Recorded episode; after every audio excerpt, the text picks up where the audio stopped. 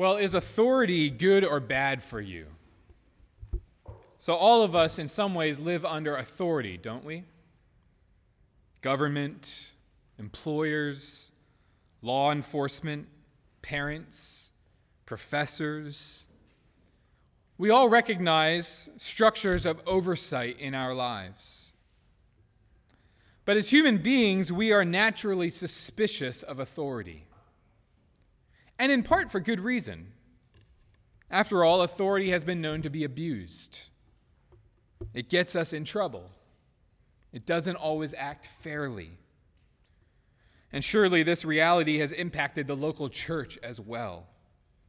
Over the past decade, for example, church leaders have been exposed seemingly new, like innumerably uh, as phonies, abusers of authority not who you thought they were, often leaving their followers shell shocked, rattled. So, is church authority still worth it? Can we still trust pastors? Do we even need pastors? Or are we better off, even safer perhaps, without them? Well, we're continuing this morning a series of sermons on the purpose of the local church. So let me give us a quick refresher.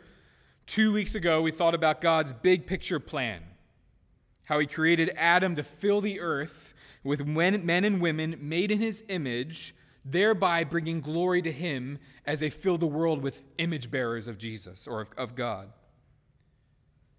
But when sin marred that image, God still had a plan of redemption. And we argued two weeks ago that that plan has reached a pinnacle in the church a people like a new Adam, tasked with filling the earth once again with men and women conformed into the image of Christ, as Romans 8 puts it, filling the world once again with the glory of God. The church, in a way, is bringing us all the way back to the purpose of Genesis 1. Indeed, the church is the goal of God's plan, and the church is what Jesus is coming back to redeem and bring to himself in the new creation. Then last week, we sort of brought that big, overarching 30,000 foot view, the big picture of church, down to earth a little and saw how Christians, those joined to Christ, are also joined to his body, the church. And this joining, this becoming a member of Christ, is lived out in our lives in the, the local display of Christ's body, which is the local church. And we talked about last week how we live out our faith and we affirm each other's faith and we display the glory of Christ through the local church. Jesus is designed for us. Today, then, we're going to dig down deeper into the authority structure within those local churches. So, certainly, the, the congregation itself has a role in authority. So, we saw last week in 1 Corinthians chapter 5 how Paul encouraged the congregation to deal with sin in their midst. He laid a responsibility on the church. However, we also see in the New Testament two offices set up in the church one of elder and one of deacon. Lord willing, we'll look at deacons in two weeks on October 3rd. But the role of elder or overseer, those words kind of are, mean the same thing in the New Testament, is this leadership position in the local church to shepherd, teach, and protect the flock. See, along with the imagery of a body with Christ as the head, the church is also pictured in the New Testament as a flock with Christ as its chief shepherd, employing under shepherds beneath him. This authority is good, it comes from Jesus himself. So, what do elders do? What's their role? Let me give us three truths to kind of hang our hat on this morning from the Bible about church elders. All right? First, elders are qualified men. Elders are qualified men. So, if you've ever put together a job description, you know there are different portions to describe the person who might be best fit for the job, right? Uh, and you can think about the, the, the, portions. So here's a description of the job as a summary. Uh, here are the qualifications, right, for the job. Here's the tasks for the job. And those qualifications are kind of not what the person would do, we'll get to that, but what the person must be. Perhaps they must have a degree in some sort of field or some experience in the field. And the same is true for the church elder. So turn with me in your Bibles to 1 Timothy chapter 3. 1 Timothy chapter 3. In this letter, Paul is writing to a local church pastor named Timothy, and he gives him qualifications for the elders and overseers in his church. Again, elder overseer, you can see in Acts and Titus how, how the, the, the writers of the New Testament will kind of go back and forth between those terms. They, they kind of mean the same thing. So follow along with me, starting there in verse 1, 1 Timothy 3 1. Paul says this to Timothy The saying is trustworthy. If anyone aspires to the office of overseer or elder, he desires a noble task. Therefore, an overseer must be above reproach, the husband of one wife, sober minded, self controlled, respectable, hospitable, able to teach, not a drunkard, not violent but gentle, not quarrelsome, not a lover of money he must manage his own household well, with all dignity, keeping his children submissive. For if someone does not know how to manage his own household, how will he care for God's church? He must not be a recent convert, or he may become puffed up with conceit and fall into the condemnation of the devil. Moreover, he must be well thought of by outsiders, so that he may not fall into disgrace, into a snare of the devil. So, first off, we see Elders are to be men. Paul says they are to be husbands of one wife. Now, we can talk about this if you have questions about this later, but I don't think this means all elders must be husbands. But I do think this is an indication that all elders are to be men. Indeed, God consistently in His Word places positions of spiritual oversight in the local church into the hands of men. Why? Well, there's plenty we could say. I'm sure you know that. Plenty we could say at this point, and we're not going to say much for our purposes this morning. But what I think should be said is that this qualification doesn't mean men are holier or more intelligent or more capable than women. Many of you women can attest to that fact this morning, right? No, this is not a matter of capability or intelligence. This is a matter of God's designed authority structure. Throughout God's word, we see men and women are indisputably made alike in the image of God, equally valuable, equally loved by God, equally pursued by God, even while they often take up differing roles, what we call complementary roles. So, in the church, particularly, which is our topic today, God has clearly placed men in the role of spiritual oversight and leadership.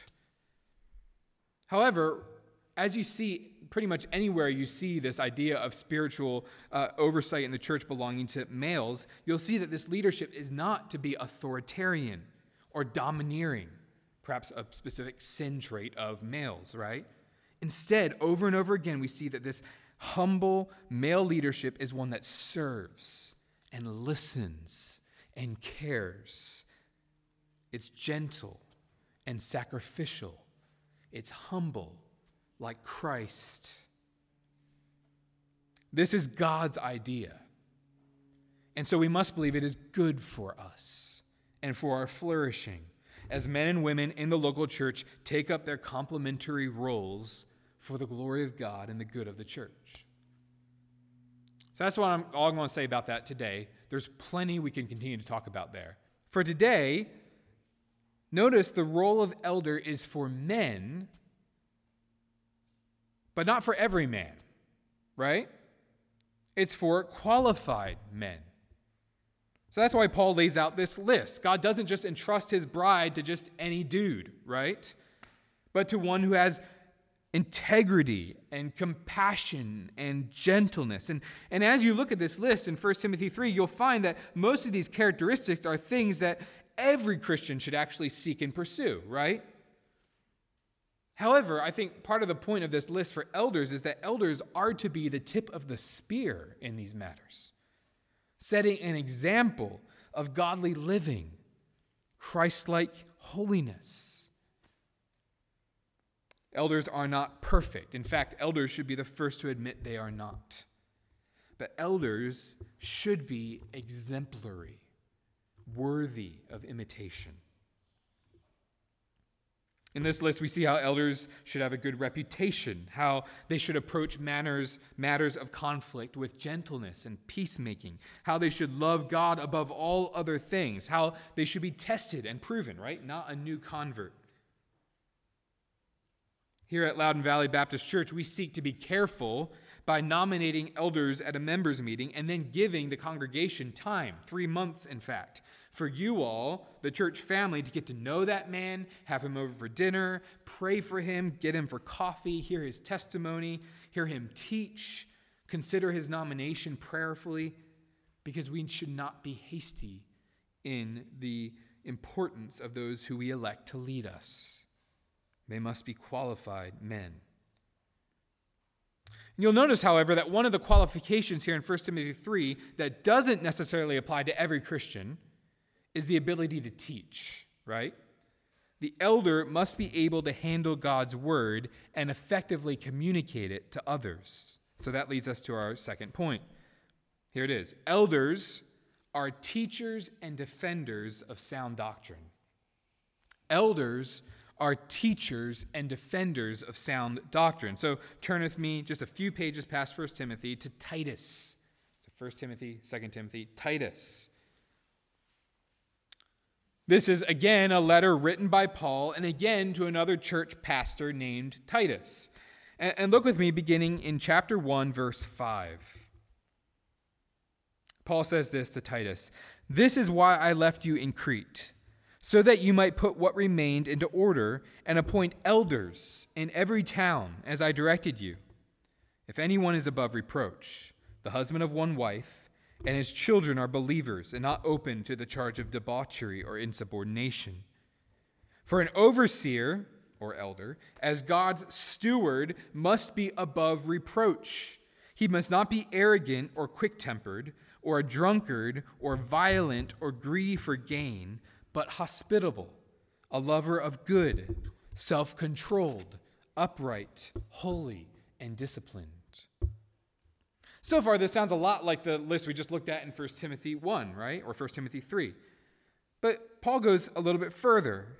He continues and says that the elder must hold firm to the trustworthy word as taught. Why? So that he may be able to, one, give instruction in sound doctrine, and also, two, to rebuke those who contradict it. So, Paul is saying that the elder must rightly handle God's truth for two purposes that he might teach it rightly and he might rebuke it rightly, or rebuke those who, who oppose it rightly. In Acts chapter 20, Paul gathers the elders from the church in Ephesus, and he says, I know that after my departure, fierce wolves will come in among you, not sparing the flock. And from among your own selves will arise men speaking twisted things to draw them away, draw away the disciples after them. Therefore, be alert. You know, we've had a, a lot of pop up thunderstorms recently, right? Which I'm a fan of, unless they come through my ceiling. Uh, perhaps you've gotten then those alerts, those beep beep alerts on your phone saying, you know, I'll, I'll paraphrase, look to the skies and find cover, right? Something like that. if you think here, here, Paul is giving a sort of spiritual forecast to the church elders in Ephesus. And he's saying, look to the flock. Wolves are coming. Elders are teachers of sound doctrine. They teach and defend the truth about Jesus, who he is, what he came to do, where he is now, when, or not when, but that he's coming back, right? Back in the first century, as Paul wrote these words, and even up till today in the 21st century, there are those who would seek to distort and pervert sound, healthy doctrine about Jesus. Maybe they'll say something like, Jesus wasn't truly God. Uh, he appeared to be, he was, he was invested with God like authority and power, but he was actually kind of a superhuman. Or they may say something like, Jesus is good, Jesus saves. But you also have to add this and this and this to truly find favor with God. Or they may say there's really no literal hell. And so eventually, God's just going to save everyone. These are wolves. They undermine the gospel message. They attack the purity of the church. And so it is the elder's job to teach what is true and rebuke what is false, to guard the sheep and beat back the wolves even if they arise from our own ranks. Friends, elders must be rooted in God's word and, in a way, skilled in its teaching so they can refute and teach well. But notice that the authority behind them is the real power, not just the ability possessed by them. The authority behind every elder is the Word of God. The elder is simply to teach and facilitate the understanding of the word. It is God's word that will be used by God's Spirit to grow God's church. It is God's word that will be used by God's Spirit to grow God's church. So that means you don't necessarily need flashy, influential, powerful CEO type elders in your church. You need elders who will give you God's word consistently and without distraction. I think every pastor at times feels tempted to be popular, to be followed, to be retweeted. But every pastor must speak not from his own wisdom alone, but from the very word of God. I've said it before. This is why many of you who are older than me, sometimes over twice as old as me, still can sit willingly under my teaching. Because ultimately, you know and you trust that I'm not teaching simply from what I've learned over 33 years or what I've experienced as an adult, which is 15 years. But your trust and my goal is to present to you what God says and what God has revealed in His Word. Elders are teachers and defenders of God's truth, not just propounders of our own latest ideas. Thirdly, then, elders are humble shepherds. Elders are humble shepherds. So turn with me to 1 Peter chapter 5.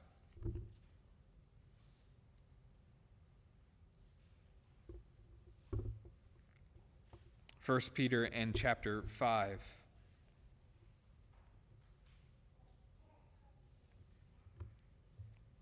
Starting in verse 1, Peter writes So I exhort the elders among you, as a fellow elder, and a witness of the sufferings of Christ, as well as a partaker in the glory that is going to be revealed. Shepherd the flock of God that is among you, exercising oversight, not under compulsion but willingly, as God would have you, not for shameful gain, but eagerly, not domineering over those in your charge, but being examples to the flock. And when the chief shepherd appears, you will receive the unfading crown of glory. Elders must serve and lead not against their will, not for money not in an overpowering, abusive manner. But elders must lead and shepherd willingly, eagerly, hopefully. Elders are shepherds, Peter says. And shepherds don't browbeat the sheep, but serve the sheep. They lead and protect and comfort and bless. Elders love what Jesus loves. So I quoted before from Acts 20. where Paul tells the Ephesian elders some encouragements before he leaves them. And, and he says at one point that the Ephesian elders are to care for the church of God, which he obtained with his own blood. Jesus loves his church. He loves his church so much he shed his blood for his church. He purchased his church, you and me, brothers and sisters, by his own life. And as his under shepherds, elders are to love what he loves and care for what he cares for. One of the chief ways elders do this is through prayer, interceding for the members of the church before the Lord of the church. We see an example of this at the end of James, in James chapter 5, where he says, Is anyone among you sick? Let him call for the elders of the church, and let them pray over him, anointing him with oil in the name of the Lord. Elders are shepherds who willingly experience the weaknesses and fears and sorrows and joys and successes of the sheep along with them, not leading domineeringly from above, but leading in the trenches alongside. And so elders must be humble and gentle, like Jesus, the chief shepherd, who called himself gentle and lowly in heart.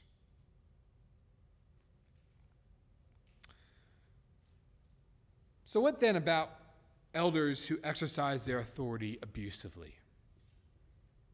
I think many of you have seen it. What do you do then? What do you think then? I think, first of all, you remember that elders are primarily sheep before they're shepherds. And so elders, too, can go astray and sin. And sadly, when elders sin, their sin is even packed with more collateral damage than when a mere church member sins, right? When an elder sins, he leads others often into that sin with him.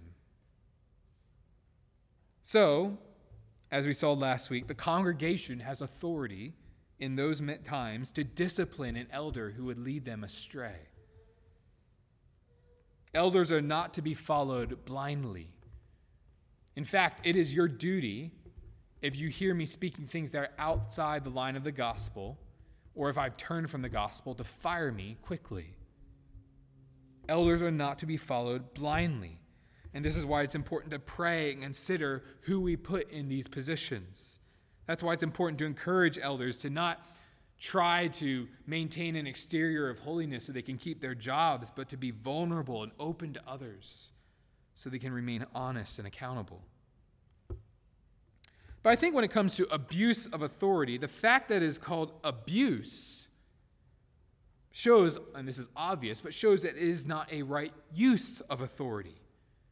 Authority is good, abuse of authority is bad. As sin always does, it takes a good thing, the use of authority, and it perverts it, making it abusive, using it to harm and hurt when it should be shepherding and comforting. And so, since abuse of authority is kind of a, a sinful riff, riffing off of the goodness of authority, we must be careful and wise to not throw out the baby with the bathwater. Just because some abuse their authority, and that's heinous and should be addressed, doesn't mean authority in and of itself is inherently abusive, even in the church. But what about when all this happens? What about when you're in a church and you're abused by those in leadership?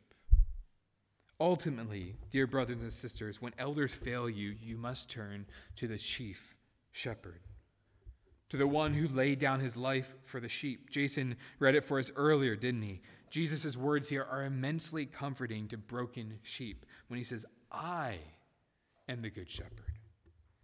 I know my own, and my own know me and I lay down my life for the sheep. Earlier in 1 Peter chapter 2, we read, He himself bore our sins in his body on the tree, that we might die to sin and live to righteousness. By his wounds you have been healed, for you were straying like sheep, but now have returned to the shepherd and overseer of your souls.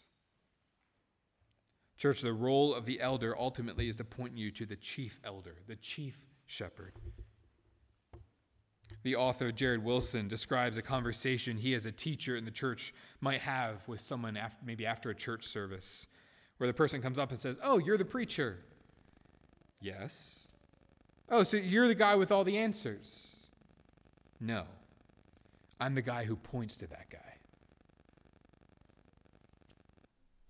Friend, if you're here and you're not a Christian, the joy of the gospel is that when we had denied God and his plan, when he had pursued our own when we had pursued our own glory instead of his, he pursued us like a shepherd does his sheep. And Jesus hung on the cross like a lamb slain under God's wrath so that your sin could be washed away. And the wrath you deserve from the judge would be absorbed instead by your shepherd. Friend, you can turn to Jesus today, be welcomed by a humble, gentle shepherd. Find salvation and new life in him. And, church, church family, authority is a good thing for you.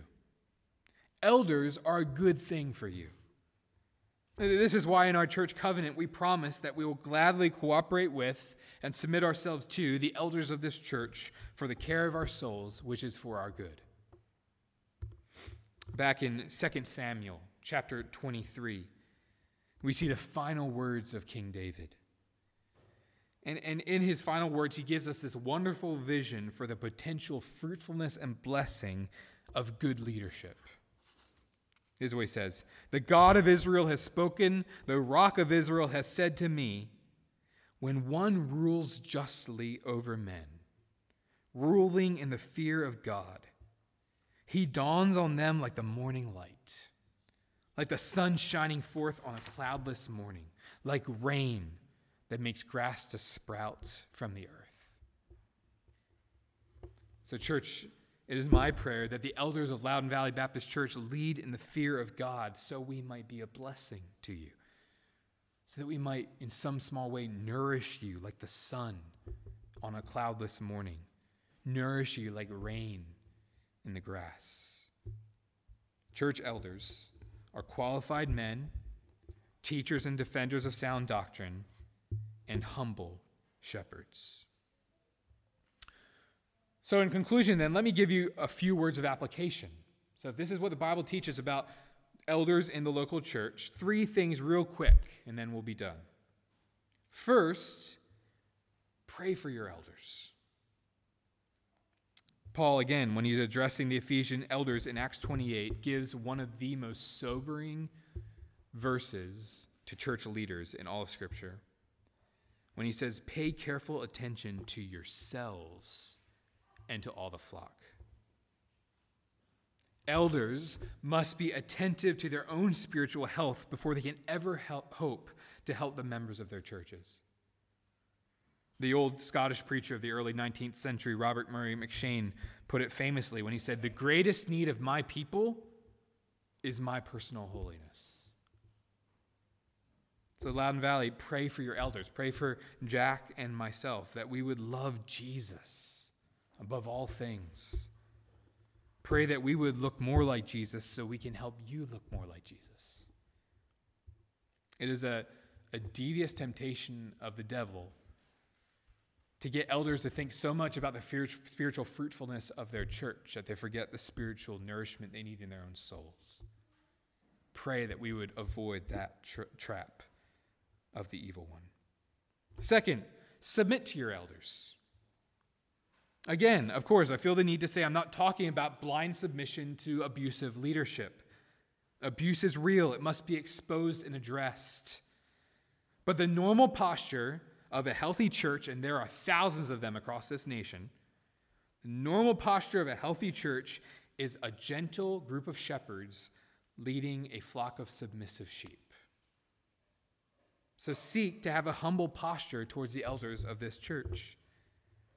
I read from 1 Peter chapter 5 a moment ago, and Peter continues on right after that passage we read, and he says, Likewise, you who are younger, be subject to the elders.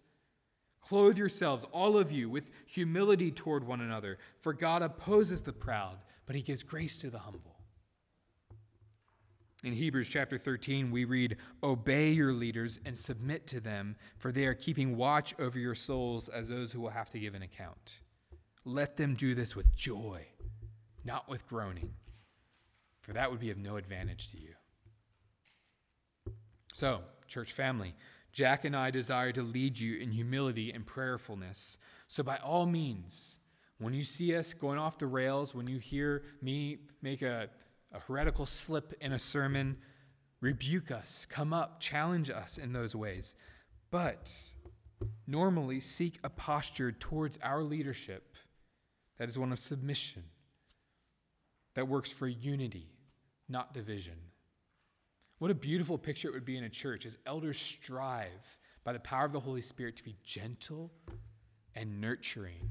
And the congregation, by the power of the Holy Spirit, seeks to be submissive and receivers of nurture. Third, and finally, be equipped by your elders. Be equipped by your elders. So in Ephesians 4, Paul makes it clear that pastors, along with other church leaders he mentions, equip the saints for the work of the ministry, for building up the body of Christ. So believe me, one of, if not the greatest joy I get from being an elder of this church is when I hear through the grapevine or through one of you that a member of this church took initiative, went out of their way to start discipling another or a member of the church has told me they pray through the directory and they try to contact people in the directory to see how they can pray for them during that day or that week. Or when I see one of you or two of you talking with another member after the service and, and hearing how their week went terribly and just saying, let's just sit down in this pew and just pray together right now. That's what I hope it looks like for the sheep to be equipped for the ministry by the shepherd. See, the, the, the, gospel growth of Loudoun Valley Baptist Church is not ultimately the responsibility of the elders.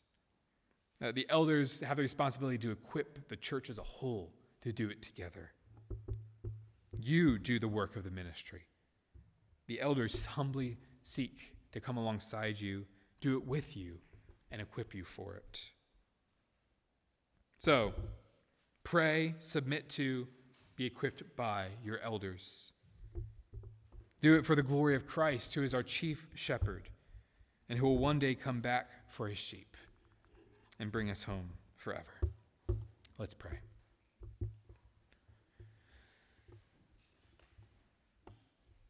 Lord, we thank you for the gift of the church that you purchased with your own blood. And we thank you for designing it for your glory and our good. We pray for the elders of this congregation, Jack and myself. You'd make us humble shepherds of this beautiful flock. We ask that you would raise up more qualified men who would be able to teach and, and steward your authority in this body of believers. And we pray for the members of this church. Lord, we pray uh, that our relationship between authority and different authority structures in this local church would be one in gentleness, submission, humility, and joy as we seek to hold on to the gospel that unites us together. We pray in Jesus' name. Amen.